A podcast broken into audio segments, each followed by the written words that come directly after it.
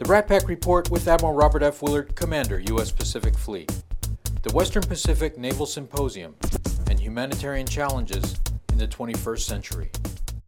Last year in Bali, we had more than a dozen nations come together and talk about humanitarian assistance and disaster relief as navies and range through some of the complexities of accomplishing those missions including some of the legal complexities, including the communication problems that typically challenge us when we try to come together for a pickup event uh, in humanitarian assistance or disaster relief, and some of the operational challenges that we face when we come together Navy to Navy and uh, in, in the form of standard operating procedures and, and other issues like that.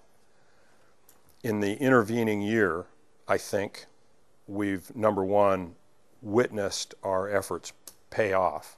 We've involved ourselves now in, a, in multiple humanitarian assistance uh, missions, including Bangladesh, some of the nations that were present, present at that event in Bali participated in the assistance to Burma. Very recently, nations have come together to try and assist China and also the Philippines as a result of a recent uh, typhoon that they experienced. So, these opportunities to discuss humanitarian assistance and disaster relief in the Western Pacific Naval Symposium or other forums are paying off for all of us. And we still have a long way to go in order to be able to seamlessly come together off of the coast of a, of a nation in distress and together provide the assistance that they require. You've been listening to the RAT-PAC Report, a podcast with Admiral Robert F. Willard, Commander, U.S. Pacific Fleet.